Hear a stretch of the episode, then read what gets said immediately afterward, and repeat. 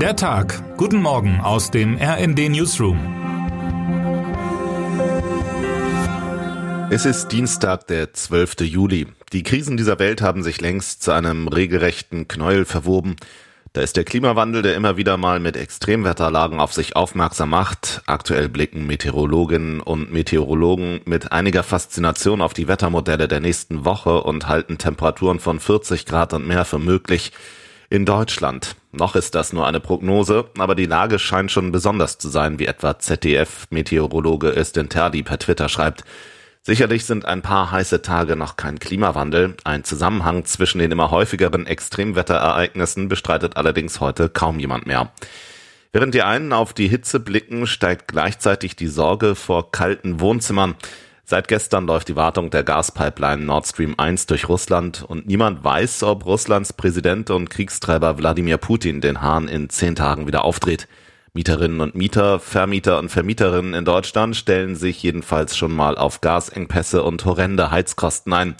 Das wiederum befeuert die Inflation, die nächste Großkrise dieser Tage. Ausgehend von den Energiepreisen haben sich mittlerweile auch andere Produkte des täglichen Bedarfs deutlich verteuert. Fast könnte man also meinen, es sei so etwas wie der perfekte Sturm, der sich da in der Nachhut der Corona-Lockdowns zusammengebraut hat.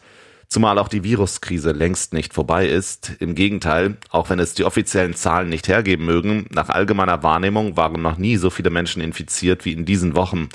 Zudem sind viele wichtige Lieferketten noch nicht wieder intakt und auch der Arbeitsmarkt ist in vielen Bereichen, etwa in der Reise- und Tourismusbranche, längst noch nicht wieder funktionsfähig.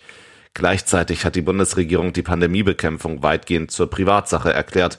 Während die EU-Kommission gestern mit den Worten Es gibt keine Zeit zu verlieren alle über 60-Jährigen zu einer vierten Impfung aufrief, empfiehlt die deutsche Ständige Impfkommission STIKO eine Impfung noch immer erst ab 70 und für einige besonders Gefährdete.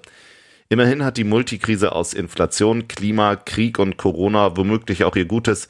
Sie schafft in ihrer Ballung eine erhöhte Veränderungsbereitschaft, die der oft so schleichend daherkommende Klimawandel allein wohl noch längere Zeit nicht hervorgebracht hätte.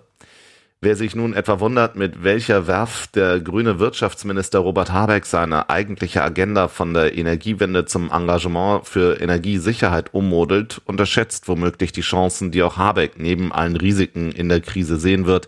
Denn eine konsequente Energiewende, letztlich ein ziemlich grundlegender Umbau der Gesellschaft, könnte nicht nur das Land unabhängig von Russland machen, sondern ebenso dem Klima helfen auch wenn die aktuellen Zwischenlösungen über Kohle und Gas aus anderen Ländern derartigen Optimismus nicht eben naheliegend erscheinen lassen. Termine des Tages.